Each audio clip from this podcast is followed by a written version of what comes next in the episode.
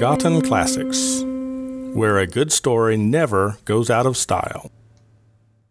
Hello, I'm Julie, and here we have episode 266 of Forgotten Classics, where we will begin listening to a few short stories since we're between books right now, having just finished The People of the Mist by H. Rider Haggard.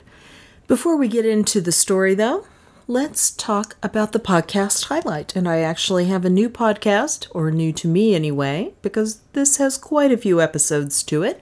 It's called Listen to Lucy. The description says Lucy Kellaway, the Financial Times management columnist, pokes fun at management fads and jargon and celebrates the ups and downs of office life. Lucy talks for five minutes, never more, never less. It's admirably timed. She is crisp, she is to the point. She can be kind of hilarious as she points out all these little quirks that go along with office life. And the thing I like is she just calls it like she sees it. She doesn't sit around worrying about whose feelings she's going to hurt. And that doesn't mean I've heard anything that I think would actually hurt anyone's feelings, but she doesn't really care if something is popular or not before she talks about it or before she gives her opinion, which generally is pretty logical.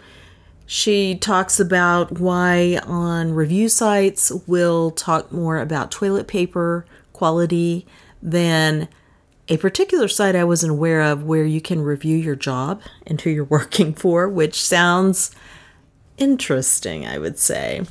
She talks about why professional service pitches often tend to be so similar that you can't even choose between them, and the waste that it causes, and the fact that who's going to really step out and do something different. She talks about the fact that when everybody's too diverse, it can bring things to a grinding halt, as opposed to what we would like to think. She talks about why digital diaries are not nearly as efficient as you think compared to paper ones. Now, I liked this especially because I still use a paper calendar, and I just don't think the other ones are nearly as efficient for me. But I can't tell you how many times I've been laughed at, literally, because you know, I'm pretty uncool for that. She talks about why cool college students are much more toxic to those around them than rich students, which is a comparison I never would have thought of making. But she was dropping her daughter off to college, so that's what she was thinking about. Anyway, these are five minutes long. Like I say, they're well reasoned, and I enjoy them, so give them a try. Now, let's talk about the next couple of short stories, which are going to be of the tall tales told in tavern sort. Anybody who's been listening around here much to the short stories I've read knows that these are a favorite category of mine. I guess you could almost call them a genre.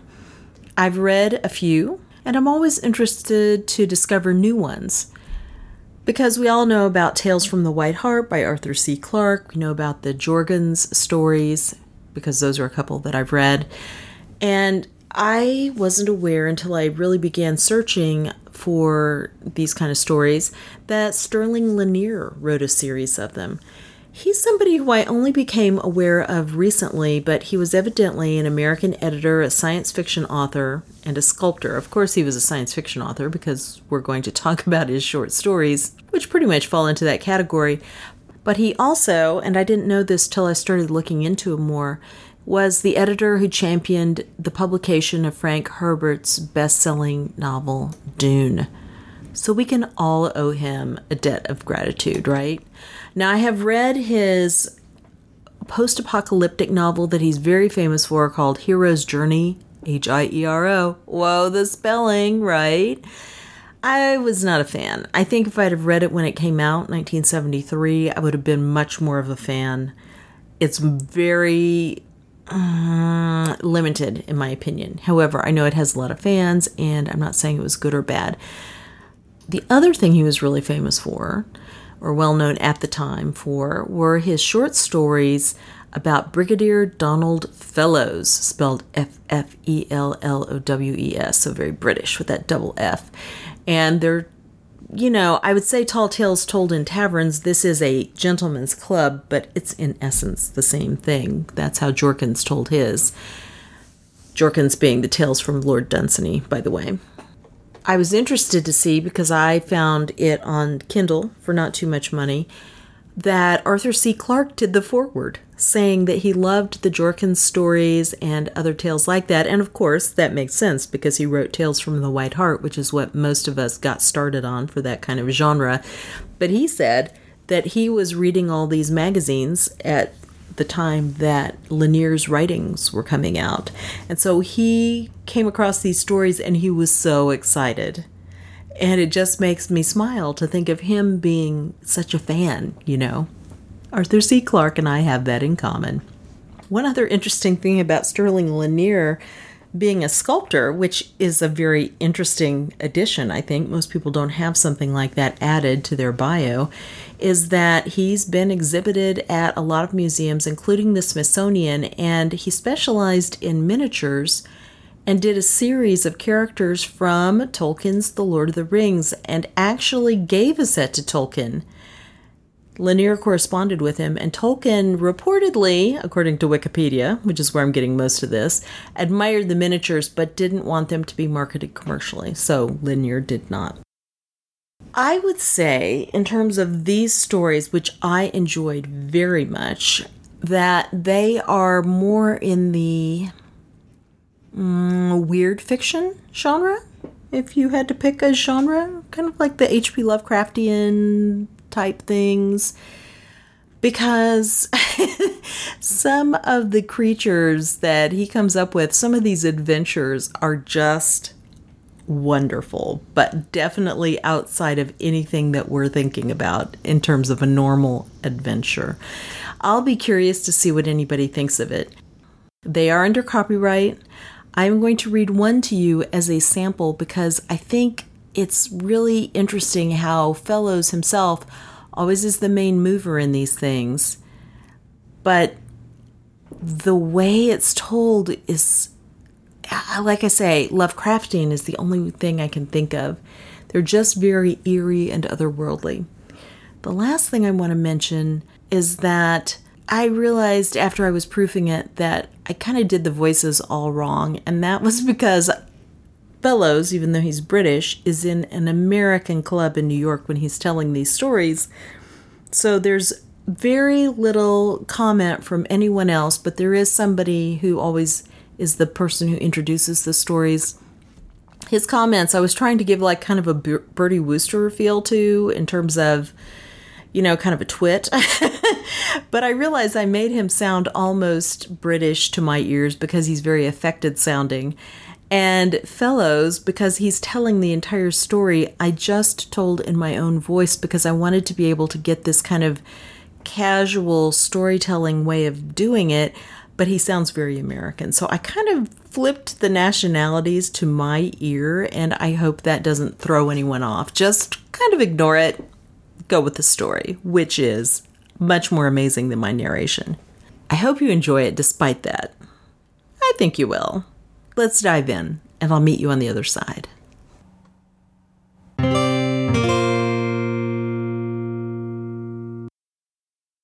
The Peculiar Exploits of Brigadier Ffellowes by Sterling Lanier. This book is under copyright, and this story is being read under the Fair Use Act as a sample of the work.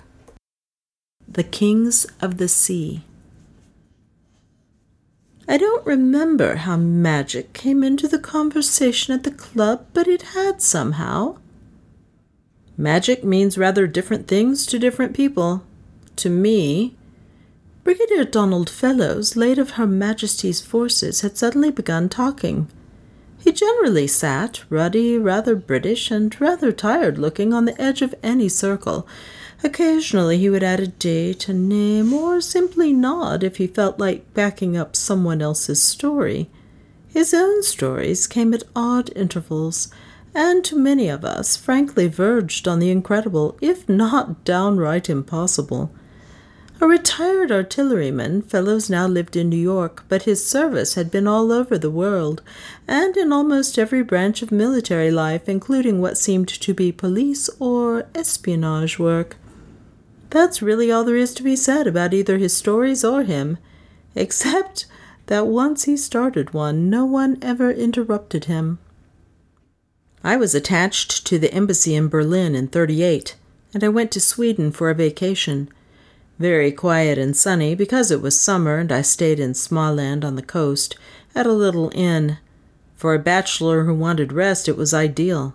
Swimming every day, good food, and no newspapers, parades, crises, or Nazis. I had a letter from a Swedish pal I knew in Berlin to a Swedish nobleman, a local landowner, a sort of squire in those parts. I was so absolutely happy and relaxed I quite forgot about going to see the man until the second week of my vacation, and when I did, I found out he wasn't at home in any case. He owned a largish old house about three miles from the inn, also on the coast road, and I decided to cycle over one day after lunch. The inn had a bike. It was a bright, still afternoon, and I wore my bathing trunks under my clothes, thinking I might get a swim either at the house or on the way back.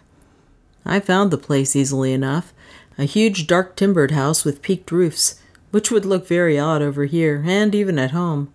But it looked fine there, surrounded by enormous old pine trees on a low bluff over the sea. There was a lovely lawn, cut close, spread under the trees. A big lorry, you'd say a moving van, was at the door, and two men were carrying stuff out as I arrived. A middle aged woman, rather smartly dressed, was directing the movers, with her back to me, so that I had a minute or two to see what they were moving. One of them had just manhandled a largish black chair, rather archaic in appearance, into the lorry, and then had started to lift a long carved wooden chest with a padlock on it in after the chair. The second man, who must have been the boss mover, was arguing with the lady. I didn't speak too much Swedish, although I'm fair at German, but the two items I saw lifted into the van were apparently the cause of this argument, and I got the gist of it, you know. But, madam, the mover kept saying, are you sure these pieces should be destroyed? They look very old. You have been paid, she kept saying in a stilted way. Now get rid of it any way you like. Only take it away now at once.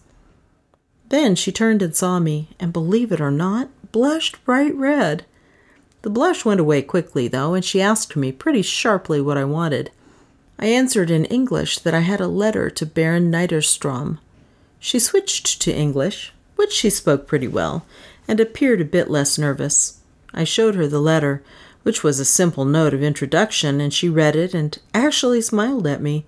She wasn't a bad looking woman, about forty five to forty eight, somewhere in there. Anyway, but she was dressed to the nines and her hair was dyed an odd shade of metallic brown. Also, she had a really hard mouth and eyes. I'm so sorry, she said, but the Baron, who is my nephew, is away for a week and a half. I know he would have been glad to entertain an English officer friend of Mr. Here she looked at the letter. Of Mr. Sorenson, but I am afraid he is not around while, as you see, I am occupied. Perhaps another time? She smiled brightly, and also rather nastily, I thought. Be off with you, but polite. Well, really, there was nothing to do except bow, and I got back on my bike and went wheeling off down the driveway. Halfway down the drive, I heard the lorry start, and I had just reached the road when it passed me, turning left, away from the direction of the inn, while I turned to the right. At that point, something quite appalling happened, just as the van left the drive, and also, as I later discovered, the estate's property line. Something, a great weight, seemed to start settling over my shoulders, while I was conscious of a terrible cold, a cold which almost numbed me and took my wind away. I fell off the bike and half stood, half knelt over it, staring back after the dust of the lorry and completely unable to move. I remember the letters on the license and on the back of the van, which was painted a dark red. They said Solvag and Mecus, Stockholm. I wasn't scared, mind you, because it was all too quick. I stood staring down the straight, dusty road in the hot sun, conscious only of a terrible weight and the freezing cold. That weight pressing me down, and the icy cold numbing me. It was as if time had stopped, and I felt utterly depressed, too, sick and, well, hopeless. Suddenly the cold and the pressure stopped. They were just gone as if they had never been, and I was warm, in fact, covered with sweat, and feeling like a fool there in the sunlight. Also, the birds started singing among the birches and pines by the road, although, actually, I suppose they had been all along. I don't think the whole business took over a minute, but it seemed like hours. Well, I picked up the bike, which had scraped my shins, and started to walk along, pushing it. I could think quite coherently, and I decided I had had either a mild coronary or a stroke. I seemed to remember that if you felt cold, you had had a stroke.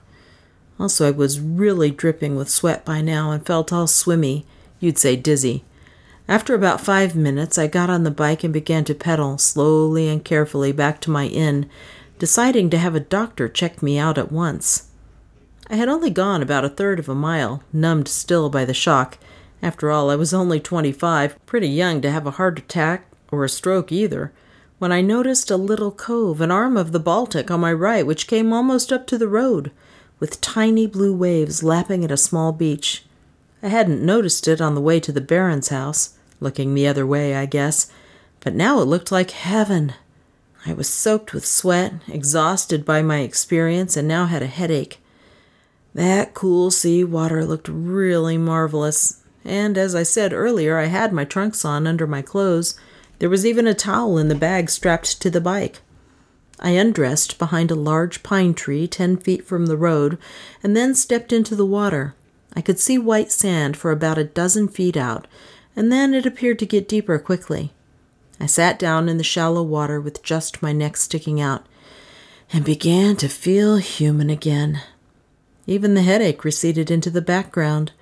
There was no sound but the breeze sighing in the trees and the chirping of a few birds, plus the splash of little waves on the shore behind me. I felt at peace with everything and shut my eyes half sitting, half floating in the water. The sun on my head was warm. I don't know what made me open my eyes, but I must have felt something watching, some presence. I looked straight out to sea, the entrance of the little cove, as I opened them, and stared into a face which was looking at me from the surface of the water about eight feet away, right where it began to get deeper. No one in the room had moved or spoken once the story had started, and since Ffellowes had not stopped speaking since he began, the silence as he paused now was oppressive, even the muted sound of traffic outside seeming far off and unreal. He looked at us, then lit a cigarette and continued steadily. It was about two feet long, as near as I could tell, with two huge oval eyes of a shade of amber yellow set at the corners of its head the skin looked both white and vaguely shimmery. There were no ears or nose that I could see, and there was a big, wide, flat mouth, opened a little, with blunt, shiny, rounded teeth. But what struck me most was the rage in the eyes. The whole impression of the face was vaguely, only vaguely, mind you, serpentine, snake like. Except for those eyes. They were mad, furious, raging, and not like an animal's at all, but like a man's. I could see no neck. The face sat on the water, so to speak. I only had a split second to take all this in, mind you, but I was conscious at once that whatever this was, it was livid at me personally, not just at people. I suppose it sounds crazy, but I knew this right off. I hadn't even moved, hadn't had a chance when something flickered under the head and a grip like a steel cable clamped onto my hip. I dug my heels in the sand and grabbed down, pushing as hard as I could, but I couldn't shake that grip. As I looked down, I saw what had hold of me and damn near fainted because it was a hand. It was double the size of mine, dead white, and had only two fingers and a thumb with no nails. But it was a hand. Behind it was a boneless looking white arm like a giant snake or an eel, stretching away back toward the head, which still lay on the surface of the water. At the same time, I felt the air as cold, almost freezing, as if a private iceberg was following me again, although not to the point of making me numb. Oddly enough, the cold didn't seem to be in the water, although I can't explain this very well. I pulled back hard, but I might as well have pulled at a tree trunk for all the good it did. Very steadily, the pressure on my hip was increasing, and I knew that in a minute I was going to be pulled out to that head. I was kicking and fighting, splashing the water and clawing at that hand, but in the most utter silence. The hand and arm felt just like rubber, but I could feel great muscles move under the hard skin. Suddenly I began to scream. I knew my foothold on the bottom sand was slipping and I was being pulled loose so that I'd be floating in a second. I don't remember what I screamed, probably just yelling with no words. I knew for a certainty that I would be dead in thirty seconds, you see. He paused, then resumed. My vision began to blur and I seemed to be slipping, mentally, not physically, into a blind, cold world of darkness. But still I fought, and just as I began to be pulled loose from my footing, I heard two sounds. One was something like a machine gun, but ringing through it, I heard a human voice shouting, and I thought shouting one long word. The shout was very strong, ringing, and resonant, so resonant that it pierced through the strange mental fog I was in, but the word was in no language I knew. Then I blacked out, and that was that. When I opened my eyes, I was in a spasm of choking. I was lying face down on the little beach, my face turned sideways on my crossed arms, and I was being given artificial respiration. I vomited up more water and then managed to choke out a word or two, probably obscene. There was a deep chuckle, and the person who had been helping me turned me over so that I could see him. He pulled me up to a sitting position and put a tweed clad arm around my shoulders giving me some support while I recovered my senses. Even kneeling as he was, when I turned to look at him, I could see he was a very tall man, in fact, a giant. He was wearing a brown tweed suit with knickerbockers, heavy wool knee socks, and massive buckled shoes. His face was extraordinary. He was what's called an ash blonde, almost white haired, and his face was very long with high cheekbones, and also very white with no hint of color in the cheeks. His eyes were green and very narrow, almost Chinese looking, and terribly piercing. Not a man you would ever forget if once you got a look at him. He looked about thirty five, and was actually thirty, I later found out. I was so struck by his appearance, even though he was smiling gently, that I almost forgot what had happened to me. Suddenly I remembered, though, and gave a convulsive start and tried to get up. As I did so, I turned to look at the water and there was the cove, calm and serene, with no trace of that thing, or anything else. My new acquaintance tightened his grip on my shoulders and pulled me down to a sitting position, speaking as he did so. Be calm, my friend. You have been through a hard time, but it is gone now. You are safe. The minute I heard his voice, I knew it was he who had shouted as I was being pulled under. The same timbre was in his speech now, so that every word rang like a bell, with a concealed purring under the words. I noticed more about him now. His clothes were soaked to the waist, and on one powerful hand he wore an immense ring set with a green seal stone, a crest. Obviously, he had pulled me out of the water, and equally obviously, he was no ordinary person. What was it? I gasped finally, and how did you get me loose from it? His answer was surprising. Did you get a good look at it? He spoke in pure, unaccented British English, I might add. I did, I said with feeling. It was the most frightful, bloody thing I ever saw, and people ought to be warned about this coast.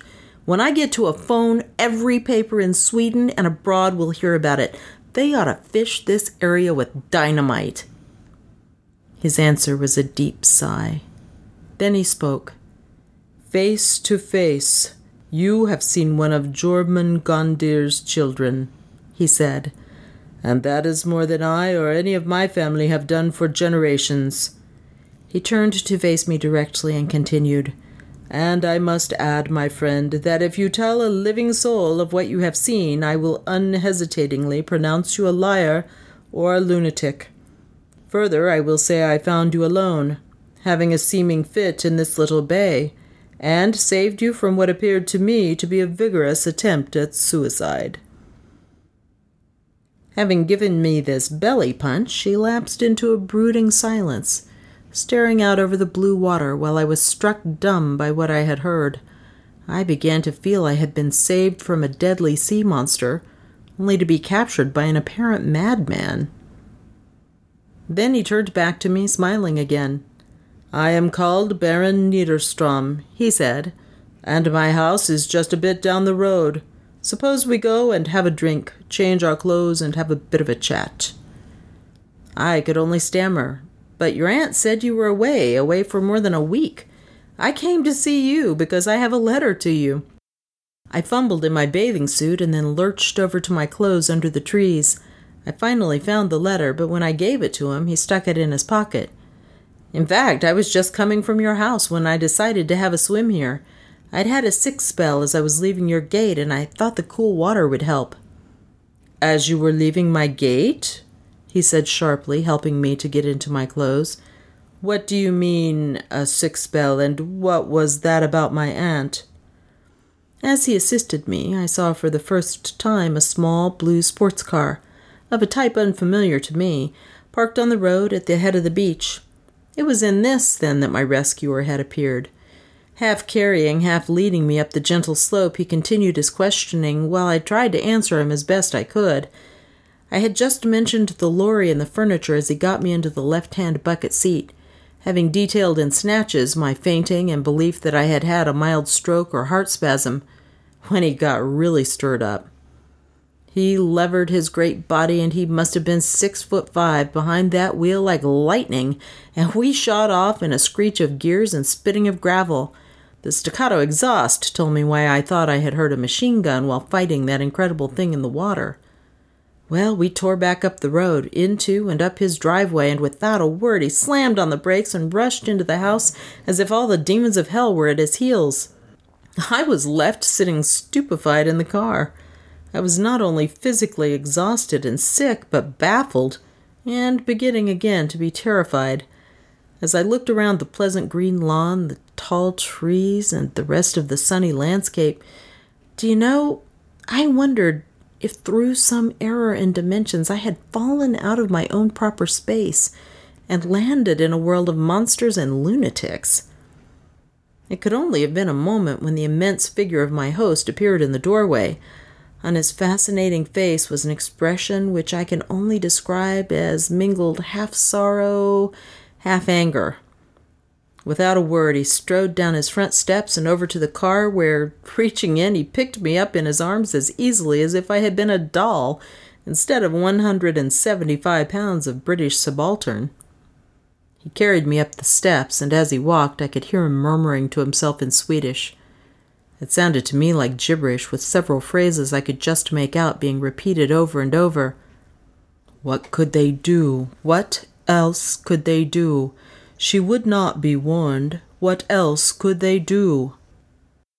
We passed through a vast dark hall with great beams high overhead until we came to the back of the house and into a large sunlit room overlooking the sea, which could only be the library or study.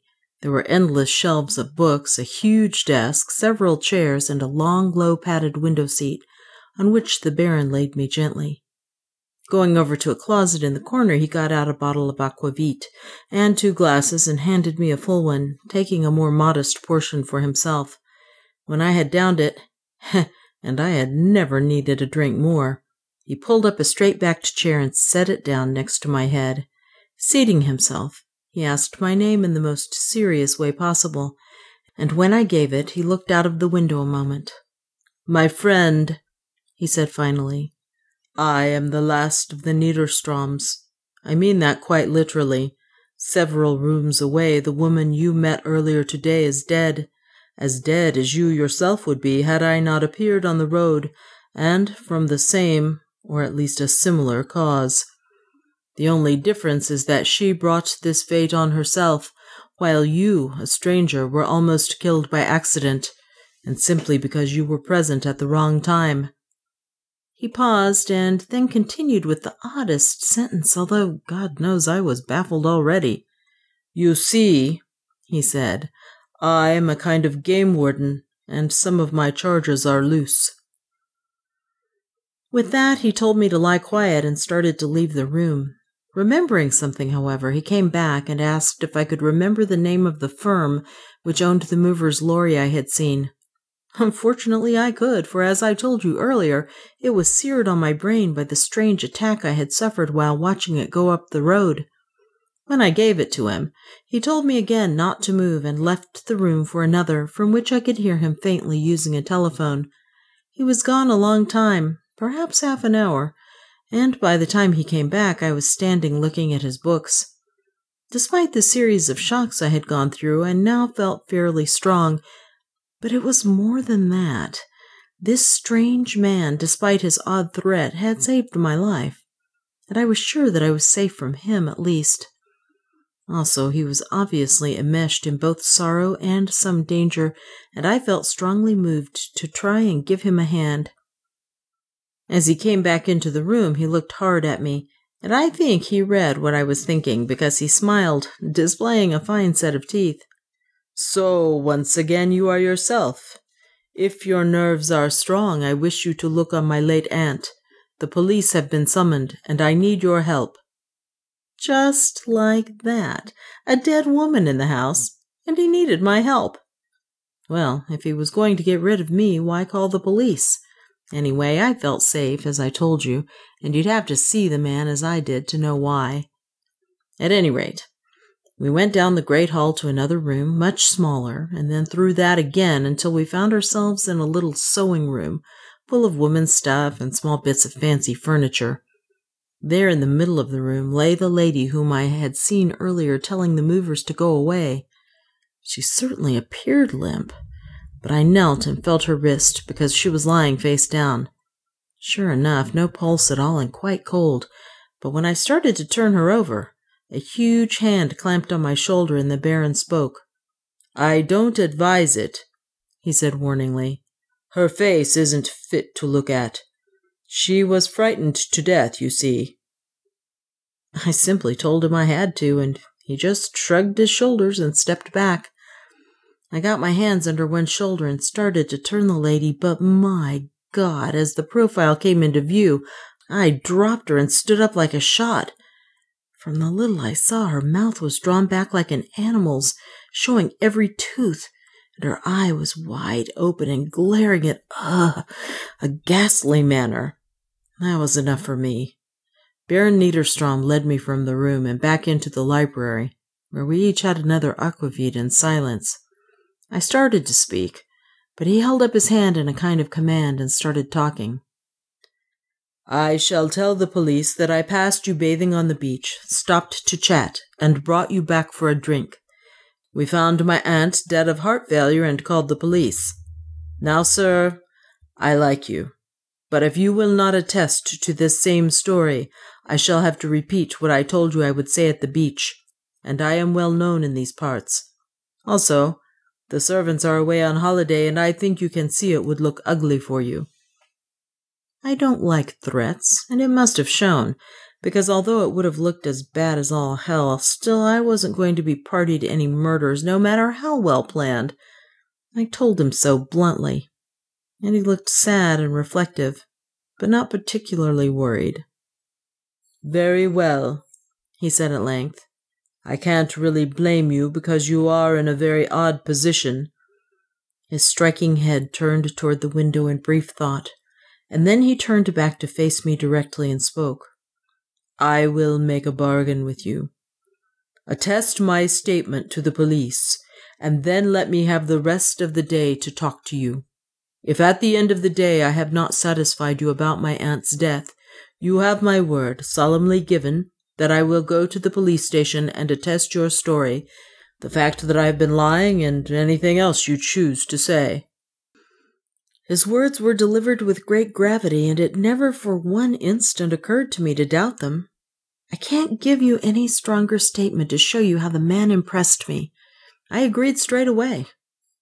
In about ten minutes, the police arrived, and an ambulance came with them. They were efficient enough and very quick, but there was one thing that showed through the whole of the proceedings, and it was that the Baron Niederstrom was somebody. All he did was state that his aunt had died of a heart attack, and that was that. I don't mean the police were serfs or crooks either, for that matter, but there was an attitude of deference very far removed from servility or politeness.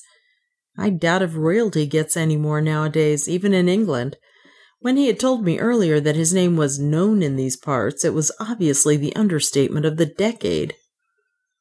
Well, the police took the body away in the ambulance. The Baron made arrangements for a funeral parlor and a church with local people over the telephone. All this took a while, and it must have been 4:30 when we were alone again. We went back into the library. I should mention that he had gotten some cold meat, bread, and beer from a back pantry just after the police left, and so now we sat down and made ourselves some sandwiches. I was ravenous, but he ate quite lightly for a man of his size. In fact, only about a third of what I did.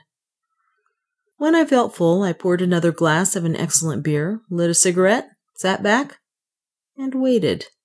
With this man, there was no need for unnecessary speech. He was sitting behind his big desk facing me, and once again that singularly attractive smile broke through. You are waiting for your story, my friend, if I may call you so. You shall have it. But I ask your word as a man of honor that it not be for repetition. He paused briefly. I know it is yet a further condition, but if you do not give it, there is no recourse except the police station and jail for me. If you do, you will hear a story, and perhaps, mm, perhaps, I say, because I make no promises, see and hear something which no man has seen or heard for many, many centuries, save only for my family, and not many of them. What do you say? I never hesitated for a second. I said yes, and I should add that I've never regretted it. No, never. Ffellowes' thoughts seemed far away as he paused and stared out into the murky New York night, dimly lit by shrouded street lamps and the fog lights on passing cars. No one spoke, and no sound broke the silence of the room but a muffled cough. He continued, Niederstrom next asked me if I knew anything about Norse mythology. Now, this question threw me for an absolute loss. What did a dangerous animal and an awful death, to say nothing of a possible murder, have to do with Norse mythology? However, I answered that I'd read of Odin, Thor, and a few other gods as a child in school, the Valkyries, of course, and um, that was about it. Odin, Thor, the Valkyries, and a few others. My host smiled. You must understand that they are rather late Norse and even late German adaptations of something much older. Much, much older. Something with its roots in the dawn of the world. Listen, he went on, speaking quietly but firmly. And when I have finished, we will wait for that mover's truck to return. I was able to intercept it, and what it took, because of that very foolish woman, must be returned. He paused as if at a loss how to begin and went on. His bell like voice remained muted but perfectly audible while he detailed one of the damnedest stories I've ever heard. If I hadn't been through what I had that day, and if he hadn't been what he was, I could have thought I was listening to the grand master of all the lunatics I'd ever met. Long ago, he said, my family came from Inner Asia. They were some of the people the latecomers called Aesir, the gods of Valhalla, but they were not gods, only a race of wandering conquerors. They settled here on this spot, despite warnings from the few local inhabitants, a small, dark, shore dwelling folk. This house is built on the foundations of a fortress, a very old one, dating at the very least back to the second century BC. It was destroyed later in the wars of the 16th century, but that is modern history. At any rate, my remote ancestors soon began to lose people. Women bathing, boys fishing, even full grown warriors out hunting. They would vanish and never return. Children had to be guarded, and so did the livestock, which had a way of disappearing also. Although, of course, that was preferable to the children. Finally, for no trace of the mysterious marauders could be found, the chief of my family decided to move away. He had prayed to his gods and searched zealously, but the reign of silent, stealthy terror never ceased, and no human or other foe could be found. But before he gave up, the chief had an idea. He sent presents and a summons to the shaman, the local priest, not of our own people, but of the few furtive little shore folk, the strand people, who had been there when we came. We despised and avoided them, but we had never harmed them, and the bent little shaman came and answered the chief's question. What he had to say amounted to this We, that is my people, had settled on the land made sacred in the remote past to the Jormungandr. Now, the Jormungandr in the standard Norse sagas and myths is the great world circling sea serpent, the son of the renegade Aesir Loki, and a giantess. He is a monster who on the day of Ragnarok will arise to assault Asgard. But actually, these myths are based on something quite, quite different. The ancient Jormungandr was a god of the sea, all right, but he was here before any Norsemen and he had children who were semi mortal and very, very dangerous.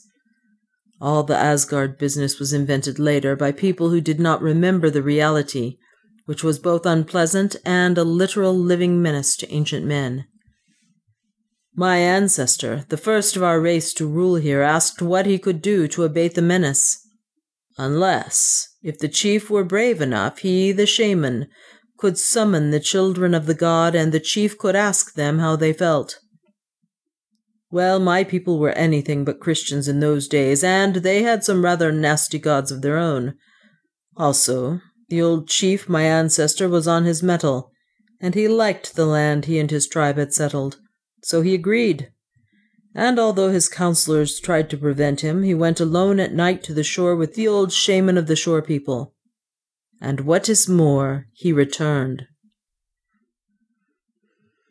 From that day to this, we have always lived here on this stretch of shore. There is a vault below the deepest cellar where certain things are kept, and a ceremony through which the eldest son of the house of Niederstrom must pass.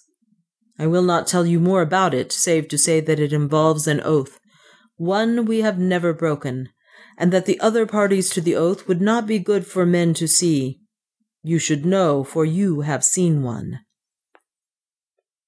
I had sat spellbound while this rigmarole went on, and some of the disbelief must have shown in my eyes because he spoke rather sharply all at once. What do you think the watcher in the sea was?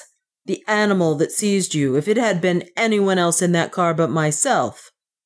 I nodded because after recalling my experience on the swim, I was less ready to dismiss his story, and I had been in danger of forgetting my adventure. I apologized, and he went on talking. The woman you spoke to was my father's much younger sister, a vain and arrogant woman of no brain power at all. She lived a life in what is now thought of as society in Stockholm on a generous allowance from me, and I have never liked her. Somewhere, perhaps as a child, she learned more than she should have about the family secret, which is ordinarily never revealed to our women. She wished me to marry and tried ceaselessly to entrap me with female idiots of good family whom she had selected.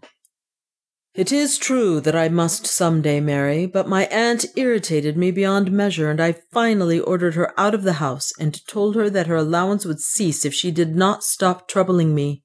She was always using the place for house parties for her vapid friends until I put a stop to it. I knew when I saw her body what she had done. She must have found out that the servants were away and that I would be gone for the day. She sent men from Stockholm. The local folk would not obey such an order from her in my absence. She must have had duplicate keys, and she went down and moved what she should never have seen let alone touched. It was sacrilege, no less, and of a very real and dangerous kind. The fool thought the thing she took held me to the house, I imagine.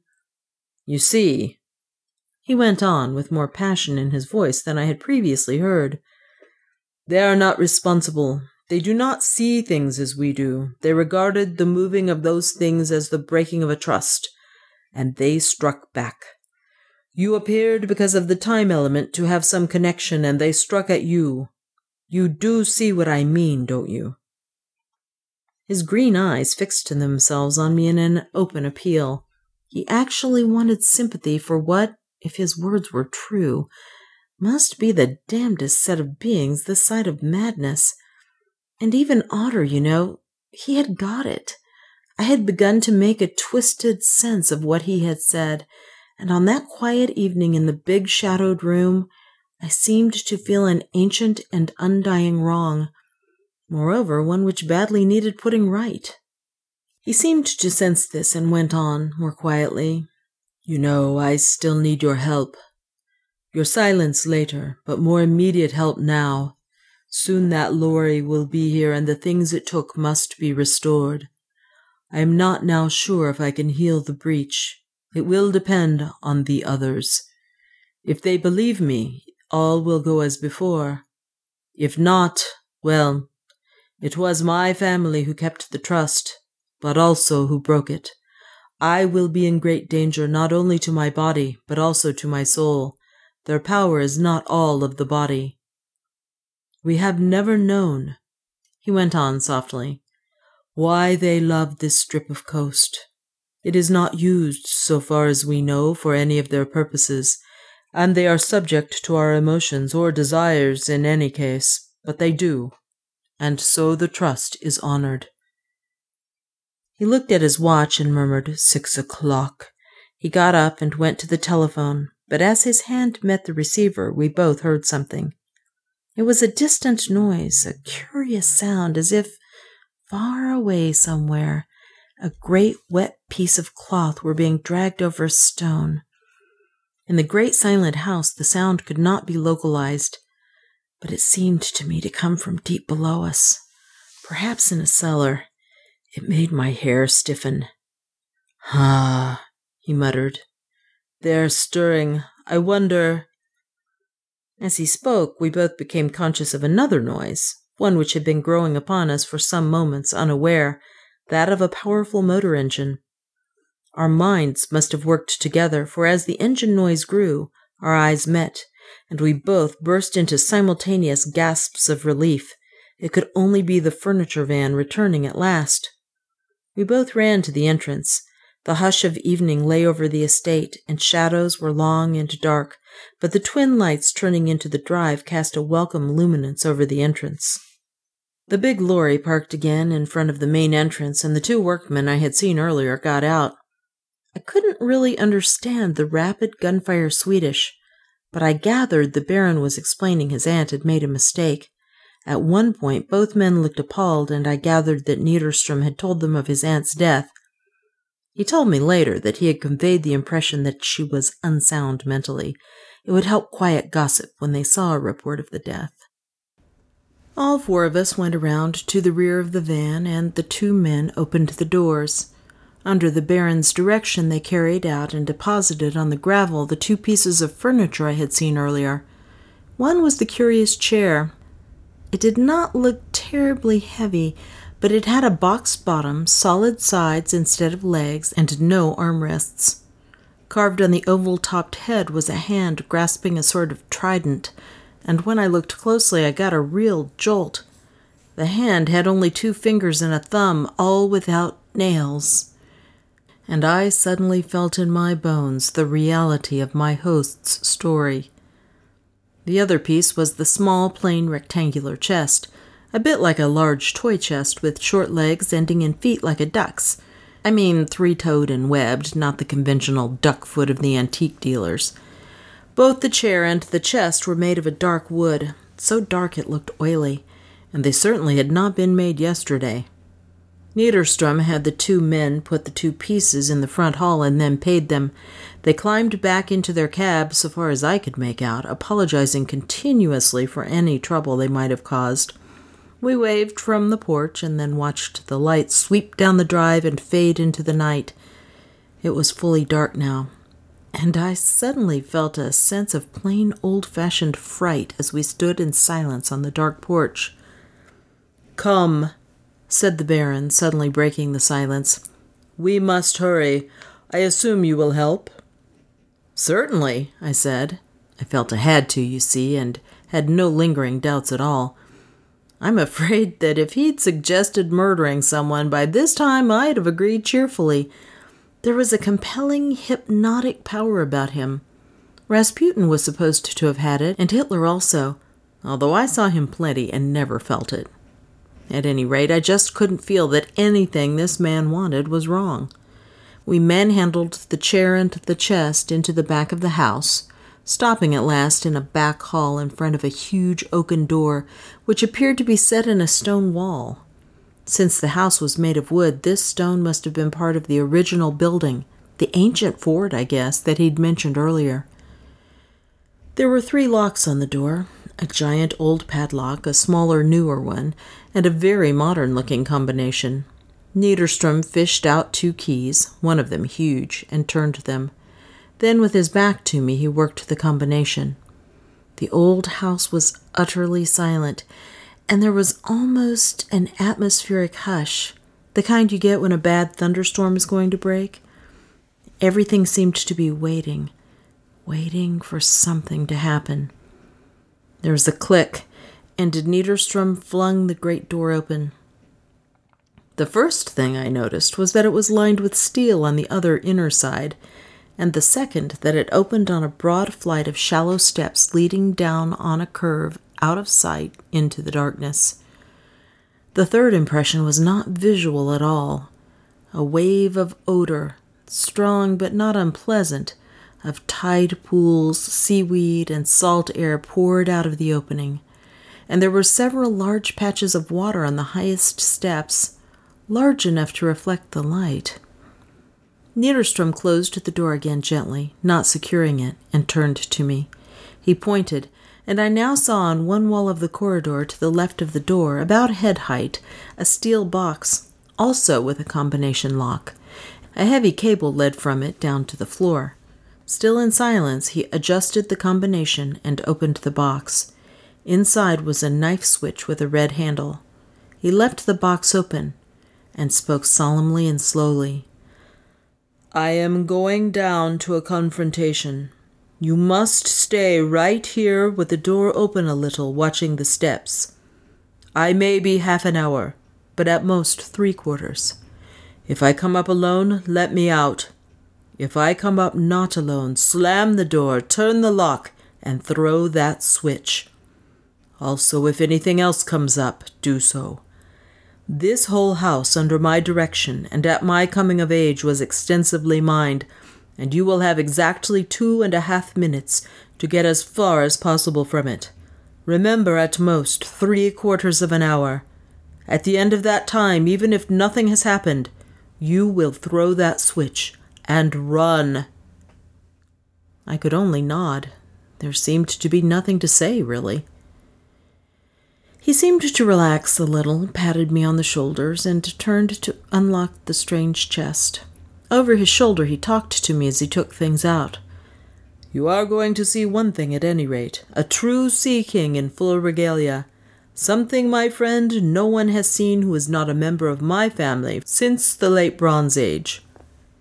He stood up and began to undress quickly until he stood absolutely naked I have never seen a more wonderful figure of a man, pallid as an ivory statue, but huge and splendidly formed. On his head, from out of the stuff in the chest, he had set a narrow coronet, only a band in the back, but rising to a flanged peak in front.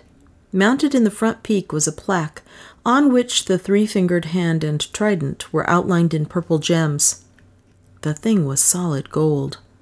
Niederstrom then stooped and pulled on a curious short kilt, made of some scaly hide like a lizard's and colored an odd green gold. Finally, he took in his right hand a short, curved gold rod, ending in a blunt, stylized trident. We looked at each other a moment, and then he smiled. My ancestors were very successful Vikings, he said, still smiling.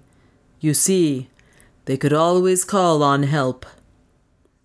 With that, he swung the door open and went marching down the steps. I half shut it behind him and settled down to watch and listen. The sound of his footsteps receded into the distance, and I could still hear them in the utter silence for a long time. His family vault, which I was sure connected somehow with the sea, was a long way down. I crouched, tense, wondering if I would ever see him again. The whole business was utterly mad, and I believed every word of it. I still do. The steps finally faded into silence. I checked my watch and found ten minutes had gone by. Suddenly, as if out of an indefinite distance, I heard his voice. I recognized it instantly, for it was a long, quavering call, sonorous and bell like, very similar to what I had heard when he rescued me in the afternoon. The sound came from far down in the earth, echoing faintly up the dank stairs, and died into silence. Then it came again, and when it died, yet again. My heart seemed to stop. I knew that this brave man was summoning something no man had a right to see, and calling a council in which no one with human blood in his veins should not sit. Silence, utter and complete, followed. I could hear nothing save for an occasional faint drop of water falling somewhere out of my range of vision. I glanced at my watch. Twenty one minutes had gone by. The minutes seemed to crawl endlessly, meaninglessly. I felt alone and in a strange dream, unable to move, frozen, an atom caught in a mesh beyond my comprehension. Then, far away, I heard it a faint sound. It was faint but regular and increasing in volume, measured and remorseless. It was a tread, and it was coming up the stair in my direction. I glanced at my watch. Thirty four minutes. It could be my friend, still within his self appointed limits of time. The step came nearer, nearer still. It was, so far as my straining ear could judge, a single step. It progressed further, and suddenly into the circle of light stepped Niederstrom. He was alone, and as he came up, he waved in greeting. He was dripping wet, and the light gleamed on his shining body. I threw the door wide, and he stepped through. As his head emerged into the light, I stepped back, almost involuntarily.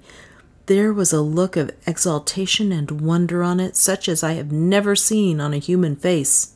The strange green eyes flashed, and there was a faint flush on the high cheekbones.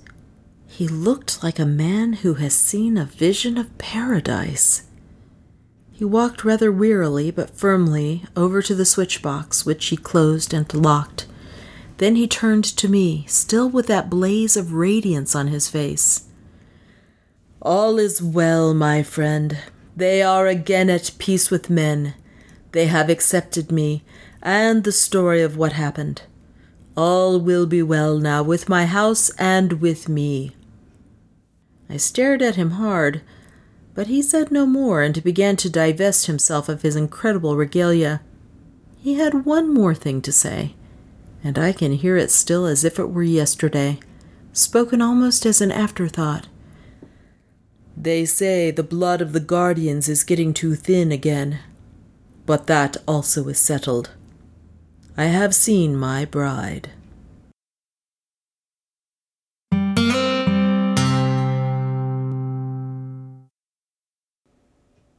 Can we assume that his bride to be does not look like that horribly creepy monster that attacked Brigadier Ffellowes in the ocean? Um, because otherwise he's got strange taste in women. he comes back so luminous and so expectant looking and seeming overjoyed. And then he says that line about his bride, and I'm just going, oh, okay. It was pretty creepy, though, right? In that kind of nebulous way, although we did get a description of the monster that didn't really describe too many things, but just enough for you to go, whoa, that just doesn't even work. I don't even know what you're talking about here, but I'm terrified. And obviously, they could be quite terrifying since they scared someone to death and the expression was so bad that he's like, No, I don't want to see her whole face when I turn her over. Forget it. So, all the stories have various elements like that, those kind of otherworldly, pull back the veil, here's something else going on elements, which is the hallmark of the good, weird story. Brigadier Ffellowes himself is always pretty straightforward and bluff, although with his experience of all these things, he has an open mind. So, I love Brigadier Ffellowes. Again, I hope my narration didn't uh, mess the story up. but I got into it when I was editing it and listening, so I hope you did too. You can get that collection, and also there's another collection on the Kindle. Although the reviews I've seen of the second collection make it sound like it has so many errors in it that it's very difficult to read. The first collection was enough for me. I didn't need to read more. I, I do keep an eye out for them because I'd love to have copies of them that aren't on the Kindle, but they're very hard to come by. Our next story will also be a tall tale told in a tavern, and it will be the last of those that I know of for that genre. So if you know of others after I've read this next one, then definitely let me know so I can look for them and maybe sample one for us. After that, we're going to go into the creepy stories for October, for Halloween, which I'm really looking forward to. As you know, we're also going to go a bit scarier for anybody who is interested in trying out a Good Story is Hard to Find podcast. October is a month Scott and I both really love, and so we make sure every year to alternate on the calendar who gets it. so we get to choose our scary books and movies. And Scott has chosen Salem's Lot and then Super 8, which doesn't strike me as Halloweenish, but you know, obviously there's something I'm missing about the movie that when I see it again, it's going to really spring to mind. Anyway, so that's coming up. And we just actually posted our episode that has us talking about Monty Python's Life of Brian. So I invite you to come by and try it out. October is also one of those months where around the podosphere, anybody who does stories suddenly leaps onto the Halloween bandwagon as I come across things, I'll let you know. I have been listening to fewer and fewer story podcasts just because I have suddenly, as I've told you, been so much more focused on audiobooks. The latest being Great Expectations, which I have wrestled my way through. And I'm gratified to like it now that I finally made myself finish it because I thought that was a thing that was never going to happen. I did not have great expectations for that book. yeah, I'm hilarious, I know. Anyway, if you have, well, I would say scary stories, but I've kind of got mine mapped out. But if you have scary stories, let me know. We don't have to just read them in October, and you might bring up something that I like so much that I substitute it for something I've already got chosen. And after those Halloween stories, we will begin Heidi's Elp, which I have with permission of the author. Woohoo! And we are going to enjoy a lot because it's very different, but quite good. Otherwise, I wouldn't read it to you. So, where would you send those story ideas? Well, you'd send them to julie at glyphnet.com. That's G L Y P H N E T.com. Or you can go to the blog for the podcast, which is hcforgottenclassics.blogspot.com. And you can't send ideas to iTunes, actually, but you can leave me a review, and I love them and appreciate them very much, and they make me very happy. And they also help other people find this podcast too. So I would like that also, naturally. Other than that, we're settling into some cooler than usual fall weather, as I've mentioned. We're just having the best year in terms of not being so super hot the whole time. Although now I hear the big forecast is a lot more ice storms this winter. Well, guess what? When I moved here 20, well, golly, 30 years ago, they had ice storms all the time. So maybe we're coming back through that weather cycle again. Whatever it is, I'm not going to worry about the ice that could be in the future. I'm going to enjoy the weather that we're having today and this weekend. Beautiful, beautiful weather where I can have a bunch of friends over on Sunday and we're going to have popcorn and cookies and wine and coffee and whatever anybody wants to have and talk and talk and talk and talk and have a good time. And we're going to watch Cowboys play football. Woohoo! Or if you're a cowboy hater, you don't need to listen to this part. but I'm happy because they seem to be clawing their way along respectably. So that's always good. And other than that, just going along, working, and having a very enjoyable life for which I'm most grateful. And of course, one of the things that I'm most grateful for is that you come by to listen. I wouldn't be reading these stories out loud, and it's a lot of fun looking for the stories, planning, thinking, reading, proofing, and talking to you. So, thank you. Have a great week, everyone. I'll talk to you again soon. Bye bye.